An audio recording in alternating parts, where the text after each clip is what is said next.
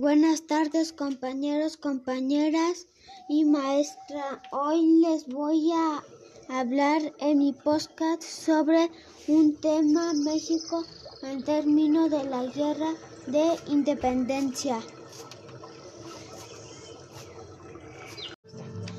A pesar que se veían felices, creían que tendrían paz y tranquilidad. Al independizarse de España, en mil, fue, que fue en 1821, pero no fue así, fue todo lo contrario, pues se vinieron muchos problemas.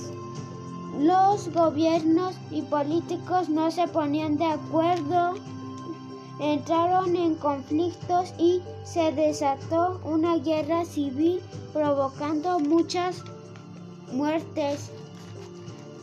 La gente moría por no tener medicinas ni comida, pues se empeoró la economía, los ricos eran pocos y muchos los pobres.